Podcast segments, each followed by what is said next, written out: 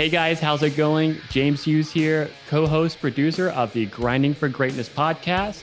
Today we have an excellent episode lined up for you guys. We have special guest Kate Purmal here.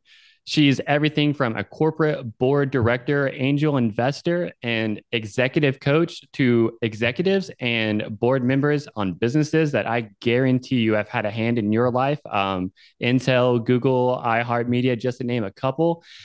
And what I don't want to do is I don't want to shortchange things a little bit here. So, Kate, how's it going first and foremost? Thank you for joining us on this episode. Thank you so much for having me.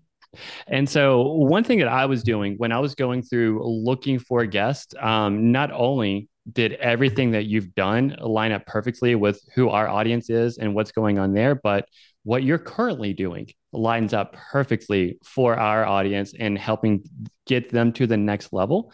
So, I don't want to shortchange the awesome things that you've done in the past.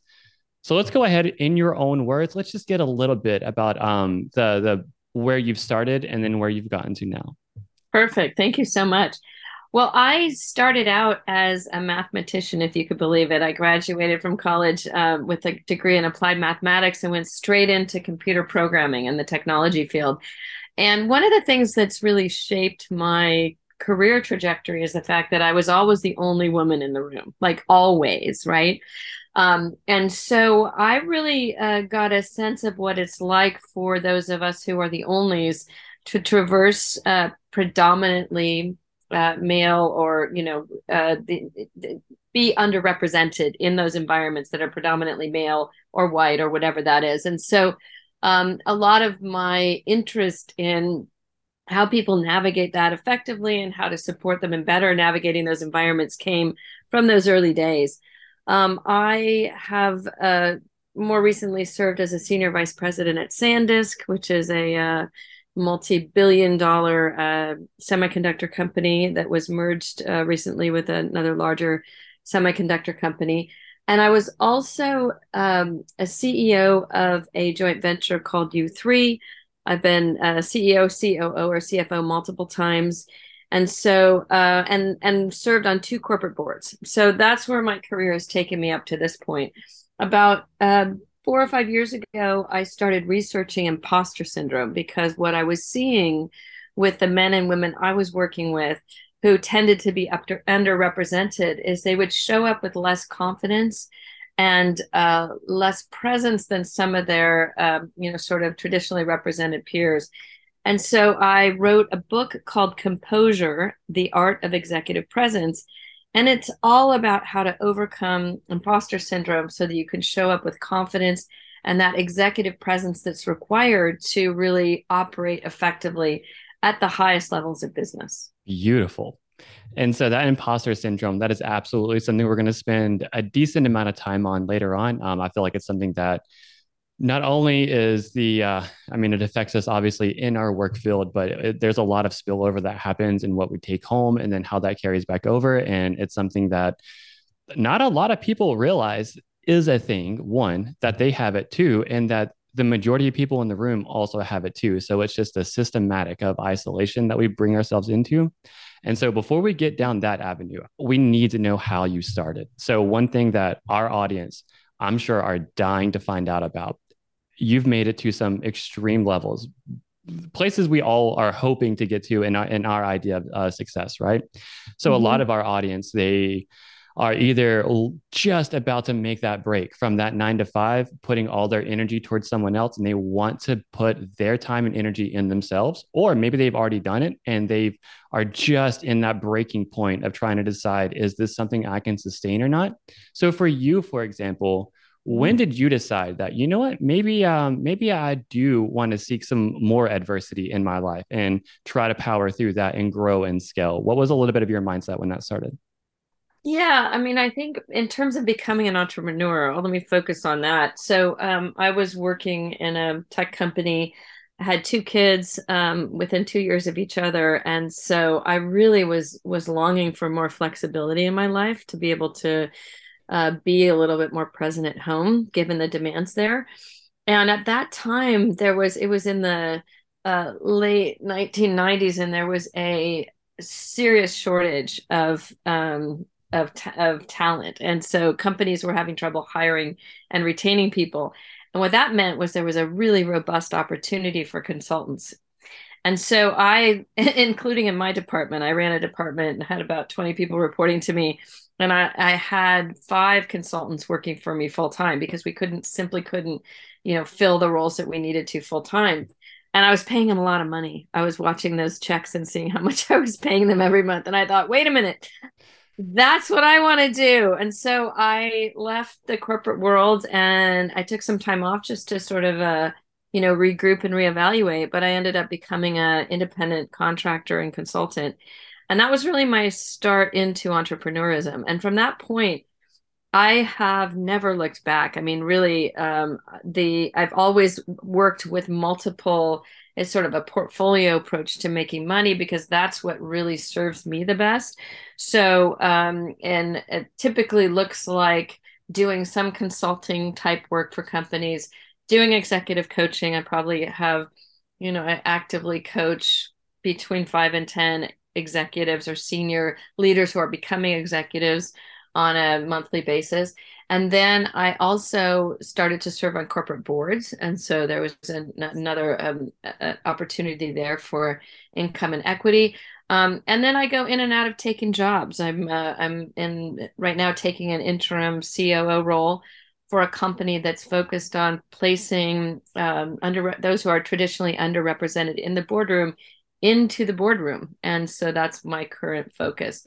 And that is a an interim part-time COO role. Talk about didn't slow down, didn't turn back once you started picking up there. And I guarantee you that's something that's striking a chord with just about every one of our listeners listeners right now. You identify that, hey, why can't that be me? Hey, I can take the power within myself. And then we're able to grab that. And like you said, not let go. So with that, as you were um, starting to to venture out into we'll call it the wild on your own in that sense, um, what was we'll say some of the first pitfalls that you found that you were not expecting, and then what was something from those pitfalls that you've been able to almost weaponize as a point to help your growth process because it's a problem I'm sure that's going to keep coming up again and up again. You turned it into a strength instead of a weakness. Well, I the way I approached it was um, I mean, it was sort of an all or nothing thing when I left, and there was huge demand, and I lined up my consulting opportunities before I ever left. So I really kind of set myself up for an easy entry into that entrepreneurial consulting world. I think the next inflection point, though, was a little different. And that's where I decided to move from being a strategy consultant or interim executive to doing executive coaching. And the way that came about was I was asked to come and do a workshop or, or sorry, I speak to a group of independent consultants about sales. I'm not a sales expert per se, but when you run your own business and you run companies, you you learn a lot about sales. And so I spoke to them about that and I realized there was this huge need to do for them to have some sort of ongoing training because individuals that go out in the world and try to sell that don't have traditional sales skills they don't necessarily understand the systems and how to do it and and how to move things forward and how to keep sales cycles short and how to close deals you know? And so i ended up uh, creating this boot camp and um, it was a it was a group effectively group coaching around sales and I fell in love with coaching. So I made this decision that I wanted to spend much, much more of my time coaching and much less of my time operating or being a strategic consultant. And that's where I really created this inflection point in my business. So what I decided to do was to look at every opportunity that came to me it was easy for me to see the strategic consulting opportunity, but it wasn't easy for me necessarily to see the coaching. So I would start to really inquire around that and see if I could turn these opportunities from consulting opportunities into coaching opportunities. And slowly over time, you know, I didn't like drop my whole consulting business to start coaching. I just started to take on more and more coaching and do less and less consulting until pretty soon that became the dominant uh, way I I made money. So, um, and I think that like any any kind of um, professional services businesses, one of the hard things about that is you're constantly doing business development. You know, I love working in projects that last three, six, nine, 12 months. Sometimes stuff is more transactional than that. And in the last year, the last six months, I've had had big contracts with some of the largest tech companies uh, last year that were expected to go and launch into multiple new contracts this year. And because of the layoffs and the economic tightening, they didn't. So I started the year with almost nothing in my pipeline, which hasn't happened to me in a really long time. And I think that's the thing that's most unnerving uh, for most the, of the people I work with and I coach who are entrepreneurs is that it's that that uh, having to start from scratch and not know where your next income is going to come from, and mm-hmm. uh, it's challenging. And I think that the opportunity there is to really build um, pipeline building and networking as a common thread that you carry all the way throughout your business so that if you do find yourself in that position you don't have to restart your network from cold you know you've basically got a warm network that you can jump back into and engage with exactly not just not just being mindful for opportunity when they present themselves but on the back burner staging those opportunities to possibly be available long term also um, mm-hmm. something that we talk about quite a bit and so once again, beautiful that you were able to see that transition and then able to implement it in time as it goes. And I'm sure that's something again, every single one of our entrepreneurial um, uh, audience members are very familiar with is that that fear of cash flow, that fear of pipeline, and that fear of uh, you know, are you on, are you in that red line or not, or are you able to kind of start to break through and start to uh, materialize something a little bit bigger? So no yeah. matter what scale you're on, you have that, you have those stresses. Yeah, and what I what I found with the people I coach, what I typically recommend is that they make three network contacts a week. Three. That's it. And every week they do that. And that by that it means queuing up a network contact. So picking up the phone and calling somebody, sending them an email and scheduling them, uh, try asking them if they're willing to schedule a coffee meeting or something. Um, and that's a really great way to keep that network going. Another thing I advise and recommend that works really well and is a huge relief for people is come up with reasons to call people, to get advice about something, to run an idea by them and get their feedback on it. Don't just make it a hey, will you have coffee with me? Say, you know what? I've got this new um, concept I'm working on. I'd really love your feedback since you're so expert in this area. I know you'll give me great feedback. I'm wondering if you have 15 minutes to take a call with me on that it's a much easier and more comfortable ask i think for both sides if you can actually create a, an intention around the time you're spending together yeah i mean they always say what what is it 90% of success is showing up well you got to do more than just show up. While you're there you might as well make it worth your time and go ahead and put that energy into it. So if you're going to have that coffee that opportunity is not going to create itself.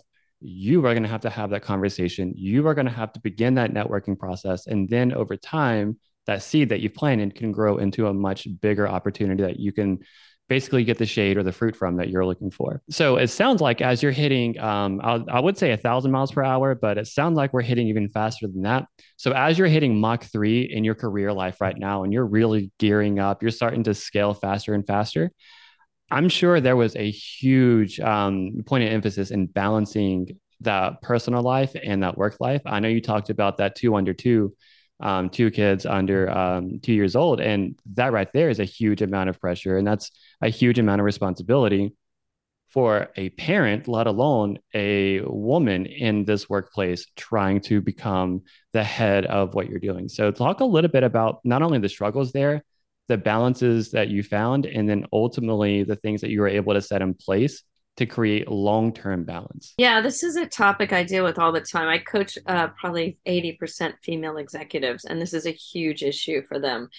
Um, and so uh, uh, the most important thing about this is, is it's all about personal boundaries. It's about what you are willing to do and say yes to, and what you're not willing to do and say no to. And I have a whole chapter in my book, Composure, The Art of Executive Presence, called Badass Boundaries. And it's all about establishing boundaries. And so here's the deal when you're working for someone else or you're working for clients, when requests are made of you that exceed your capacity, you need to negotiate those requests. And it's not, and I think uh, a lot of the uh, people I work with feel as though when requests come in, they're absolute and they need to say yes in order to be a good, valued employee. But what I find is that if you if they are clear about their priorities and they're communicating that regularly, you know, these are the, my top five priorities this week.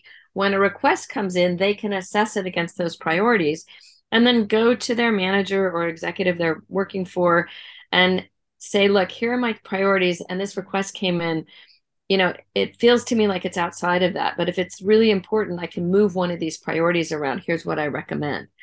Um, so it's a way to dis- it's a way to say I'll, I'll, take care of this urgent request, but I need to uh, let something else push out a little bit. So I and I, I always recommend people operate at seventy percent capacity. They plan for seventy percent capacity because when you're working those requests do come in and things take longer and things come up and if you're operating at 100% or 110% capacity you'll get overwhelmed immediately right so if you plan your your your throughput at 70% it leaves room so when those requests come in you don't have to say no and that's really it's just so important because ultimately the balance comes in having a a manageable work life so that you can come home and have energy and time for your home life or other activities, friends, sports, whatever it is you do. It seems like this is a, a leading cause to what everyone calls burnout in that sense of if you're operating at 100% nonstop.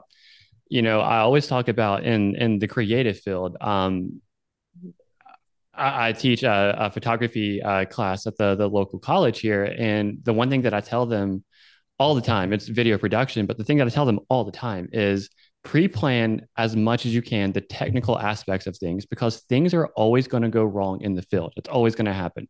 And you need to have as much of yourself available for creative energy and for creative space. And if you're constantly problem solving technical issues from a lack of foresight you're not going to have time to be creative and that creative energy is not going to be able to be fully executed because the technical part isn't going to sustain it. So you have to be able to leave yourself open for basically oh shit scenarios to develop when they happen and give yourself uh, basically a reserve of energy to be able to handle that when that comes so you're not being completely derailed. And so that's so yeah. true. As, that's so true for creatives. It's actually true i think and also for all of us it's mm-hmm. something a concept i call white space you need to leave white space in your head so that you can use it to plan and think and all of that um, I have a really great podcast. It's a brain hack. I do a brain hack series on the on my podcast on composurethebook.com. And this one this one's about making space for your creative self. How do you how do you create spaciousness for that creative part of yourself that's so vital to your own ability to to be energized and you know thoughtful and all of that. It's a great little brain hack. That sounds yeah, that sounds wonderful. It's something I'm probably going to check out right after here too. I advise everyone else does also, or everyone else should also. And then one thing to go with that too, talking about those personal boundaries, uh, again, going right back into that creative space. That's one thing that I know. I know when you first start out, there's the idea that you need to take everything you can get to build that experience and to then be able to go from there. But if you aren't at that capacity of being able to take in all the work that you're trying to get, if you aren't at the capacity to be able to execute to the basically to your um i want to say guest i've worked in customer service but not your guest but your client um if you're not uh, able to reach their capacity of what they're expecting you're just setting everybody up for failure you're setting yourself up to not have the confidence moving forward because in the the developmental part of your game you're already overwhelmed and you're already coming up short and so you can't just take whatever comes along I've been there. I've taken just anything that can come along and I've made promises way too high of what I could execute and thought when the job comes, I can jump up and be able to reach it. And of course, you don't. So, like, to prevent that lack of confidence and to prevent the burnout of just taking in everything that comes, you have to understand yourself, your power, your ability, and know how you can apply that um, efficiently. Also, just because you're working hard doesn't mean you're working smart. And so you can do both and, and get a lot more done. So, so yeah. With that, so let's say someone's not setting up um, the, the these gridlocks to, to prevent themselves from um, going down the wrong rabbit hole. So they're taking in everything they can. They're starting to get burnt out. They're jumping constantly um, up in scale or trying to just take on anything that can come, and they lose themselves. Mm-hmm. A little bit about imposter syndrome. So let's talk about that and transition into there. So you've just gotten that new position. Um, for the audience that may or may not understand exactly what imposter syndrome is, we talked about it for a very, very brief amount um, on an episode with um, Michael Sealey that released not too long ago. But we didn't go into a huge amount of detail. We talked about the foundation of it. It can basically stem from, you know, you're looking to survival. You don't want to be out in the savannah by yourself hunting. You want to have the, the security of the tribe and we just kind of familiarized everyone with there but there's so much more to it and let's take the time a little bit and, and discuss a little bit more because i know you wrote the book on it. So you are you are ready to, to talk about it here. Yeah so imposter syndrome what we way we define it is when individuals feel that they're less competent than others perceive them to be. So they have a perception of themselves as being less competent or capable than they really are effectively. Um, and there are five behaviors that are like the fingerprint behaviors for imposter syndrome perfectionism, feeling like a fraud, um, rejection sensitivity or fear of failure, depressed entitlement, and a lack of confidence. So those are the, the, five behaviors that we see. And on my website, composurethebook.com, there's a free assessment you can take to determine whether you uh, have these imposter behaviors. And it'll give you kind of a rating across each of the behaviors. Um, so that's what we define imposter syndrome to be. And when people are, so one of the challenges of being an entrepreneur, it's not just about feeling like an imposter or lacking confidence. There's also an element of trust that's necessary to be able to believe that you're going to have business if you turn business down, right? And I think mm-hmm. the biggest reason people take on business that they shouldn't take on, maybe it's a client that won't pay you your going rate, or maybe it's a um, something where you just have this feeling this is not going to go well. You know, you always know it, right? When you take on those projects you shouldn't take on, they almost always go south pretty quickly. And I know for sure the clients that push me on my rate and if i ever discount my rate which i don't do anymore they're always the toughest clients i take on so mm-hmm. you know uh, the, but the problem is that when you don't have a full book of business or you don't know when your next client's going to come where they're going to come from um, you you don't necessarily feel safe turning anything down right and that what that does is it creates zero space for new things to come in. You know, I, I have a very strong belief that by saying no to things that aren't for you, you create an openness and you send a message to the universe that you're waiting and willing and you're here for the things that are right for you. Um, mm-hmm. Um, but that takes a lot of trust. And I think that's one of the things that people struggle with sort of early in their uh, entrepreneurial lives. One thing that um, I was fortunate, I took um, this uh, photography class, and it was a little bit of a business aspect to it too. One thing that our professor at the time told us that really just kind of hit home. Um, so in photography, you can do what ten hundred dollar sessions, make a thousand dollars, or you can do one one thousand dollar session and do it that. Now, how many one hundred dollar sessions are you going to have to turn down before you get that thousand but once you get that thousand and people accept that you are that thousand, look at how many more thousands you can get with so much less work. And so you have to understand that ability of who you are, your ability, where you can grow, where you can scale, and look for those opportunities and know that, you know, working hard doesn't mean necessarily that you're doing it right. Yeah. And when I was in the corporate world, I bought millions and millions of dollars worth of services and there were often times when my favorite or the, my leading candidate uh, for a service uh, when I was looking at multiple vendors came in significantly lower price than the other ones. And it actually scared me. I thought, is there something wrong with this? Because the other two are in line and they're higher price. So you can, you know, being the best price does not always create the best opportunity for closing business. Exactly. We actually we actually just had a podcast talking about if you if times are perfect and times are good and you're constantly pricing high, well when times go low, that word of mouth marketing is going to work against you because everyone knows you're too expensive for the current times. And if you're not fluctuating with prices and you know keeping your thumb on the pulse and everything, so yeah, you have to be you have to be aware. So mm-hmm. let's say with that imposter syndrome, mm-hmm. It's starting to develop or you may not realize it mm, but what are some some day-to-day uh, we'll say activities or day-to-day actions of someone who's currently under um, uh, under that mindset that may not realize they're under it but are telltale signs that they are? Yeah so what's interesting about imposter syndrome is it's situational. You can be very very confident in one situation and then move into another situation and feel not at all confident so a great example classic example of that is uh, something like public speaking, right? If you're meeting with a group of people, you're presenting your ideas, and it's a group that you know and they're your peers, it's one thing. But bringing that into the boardroom or presenting in front of investors is a totally different thing. And um, I hear this a lot. It has to do with people's perception that they'll be asked a question they don't know the answer to or somebody will bring something up they hadn't thought of you know that they'll be caught off guard because they they hadn't thought through everything and come up with all the answers. And so it's that sort of they over prep, they over prepare, and they overwork, and they burn themselves out before they even walk in the door because they're so worried about it. Plus, they're nervous when they walk in the door.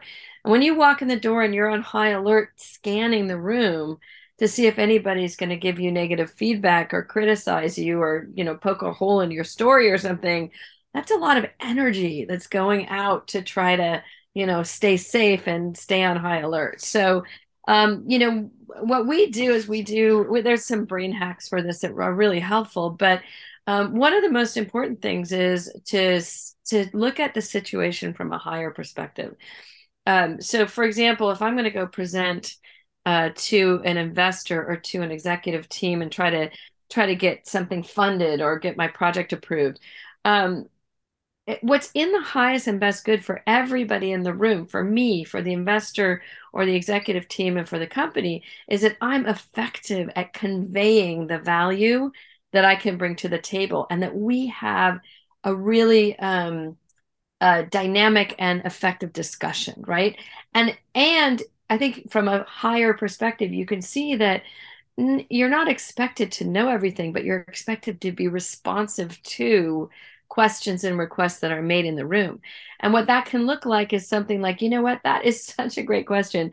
We worked really hard to consider that and we didn't we didn't take a look at it from that angle. I'd like to hear a little bit more about your thoughts, but then the team and I will go back and come back with a response on that for you by noon tomorrow. It's amazing how much people do business with people, how much human allowance we're able to give other people, and how sometimes, you know, it, I say this all the time. Like if you don't know the answer, the, obviously the the best policy is that honesty in the sense that if I can reveal to you that I'm humble enough or that I'm honest enough to say that I don't know the answer and you see my follow through by coming back with an answer later on, that's going to yeah. speak volumes more. Um, yeah. Me and the, uh, the the department head at the photography program had the exact same conversation. Um, mm-hmm. When a student comes and asks you a question you may not have the answer to, they respond so much better and so much clearer and so with much more respect when you're open and honest in a position of power and then come back to it too and so um yeah and related to that i think uh when you make a mistake when you something goes wrong you also are given an opportunity to repair and to uh, make it better. And I don't know if you've had the experience of going into a restaurant, and we did, we did this with my mother in law 14 of us. They took more than an hour to get our food and it was horrific. It was just like it was a horrific meal. The manager came up and not only did they comp the entire meal but they gave us a $300 certificate to come back some other time because they really valued the business and they wanted us to be we, we were long-term customers for that restaurant that made such a it, uh, that's one of my favorite restaurants because of the way that was handled so just like you're saying if you're open and clear that you don't know the answer, but you'll come back. it gives you an opportunity to demonstrate something that you wouldn't have otherwise demonstrated. Same thing is true for how you handle adversity or challenges in a relationship. And so you mentioned a second ago, um, I think with imposter syndrome that you know uh, people who maybe just be learning about the situational mindset is how you said you can be high in one spot and you can be low in the others necessarily. So how would you say that that area that you're low in people may not identify it as affecting their high end, the area where they are overly confident in. How are the two relating to each other, and how ultimately, as a person, is it holding you back? Yeah, I mean, I think that it's important to be aware of when you tend to lose confidence or feel concerned about feedback and criticism. What are the dynamics and the situations that do that? Because it's possible to to stabilize yourself and to to be able to be less triggered by those things. And my book goes through that extensively, how to do that. Um, and I think when you're overly confident, it's also helpful to have an awareness that others around you may be experiencing those things that you experience in the situations where you're not confident. You know, we have a, a an article on the um, couple articles that are relevant on my website, uh, which is one is about um, how to give feedback that doesn't trigger the imposter you know recognizing that someone's people are usually really sensitive to feedback even mm-hmm. if it's constructive feedback. And so there's ways to give it to especially people who are sensitive about that that makes it easier for them to hear that. Another is how to how to um how to have a meeting that doesn't trigger imposters right? Because a lot of times people get triggered in meetings and there are introverted people or people that don't feel confident who never speak up. And there are really generous and beautiful ways that you can incorporate those around you who may be feeling that way when you're feeling confident, when you're comfortable. And one of the most simple ways is just by saying, you know, I'm really curious what Jane has to say about this. Because last time Jane had a really interesting comment about this. Um, so, Jane, do you have any thoughts on this? And just invite those who are the quieter ones around the room to speak up or have a rule where that's how we do it. We allow the quieter ones to speak up first, and then the louder ones can speak up later. And you know, it's almost a challenge for the louder ones to uh, pump the brakes a little bit. Just go ahead and take in a little more information that may actually change your output, and then and then put it out. So yeah, the inclusion seemed like those the big keyword uh, of what you were talking about there, and getting yes. everyone involved. And again, just going back to people doing business with people amazing how the emotions you're feeling as a human, another human in the room could be feeling the same thing. And so, just like that, you're two isolated humans who are feeling all of this anxiety completely manifested uh, manifested by fabricated ideas that you have of each other that again is just going to put a block on any kind of growing in a, a not so not so positive way yes so, uh, and and not uh, you made a very important point earlier you said uh, something about um, not realizing that other people have the same feelings and feeling isolated. This is one of the the most important things that happens when we hold workshops on imposter syndrome with groups, particularly if they're mixed groups of men and women, senior versus uh, more junior people, because when what what everyone discovers is that everybody in the room experiences it. Even the most senior male in the room, who's a C level executive, will have times or moments where they experience it. So it what happens is people feel like they're not alone and that is a really big deal because it, typically when we are experiencing imposter syndrome we think there's something wrong with us and that's why we're doing it. But once you sit in a room and recognize that everybody has that experience, you can begin to realize there's nothing wrong with me. These are really common experiences and feelings and there's something you can do about it yeah and then you kind of have that i don't want to say necessarily that bonding aspect of it but then you can start working together as a team to doing things bigger than any one individual can do because you have a bunch of group of individuals acting as one organism that isolation is going to keep you broken down and separated from doing any kind of work whether it's creative or not doing something bigger than what you could actually be doing as a team right. and i'm sure that obviously just carries to the home life too if if necessarily you're you're you know having to overcompensate at home because of your lack of confidence at work you know it's going to go hand in hand and just mm-hmm. ultimately bring you down as a whole mm-hmm.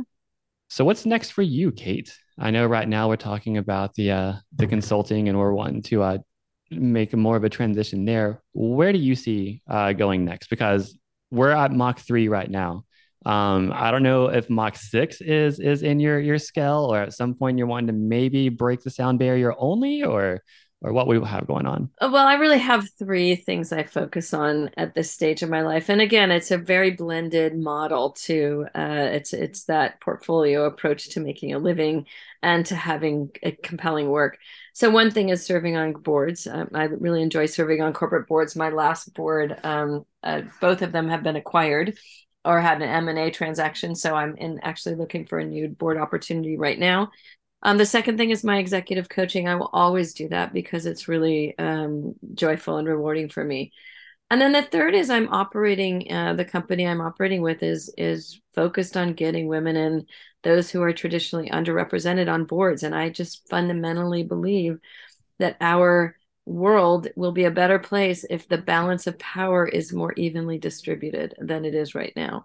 So that's why I'm passionate about that. I've been passionate about that since I was probably 13 years old, and it's been a thread throughout my entire life. So um, I'm going to keep doing that because that's, I think, the reason I was put on this planet was to make an impact in that realm.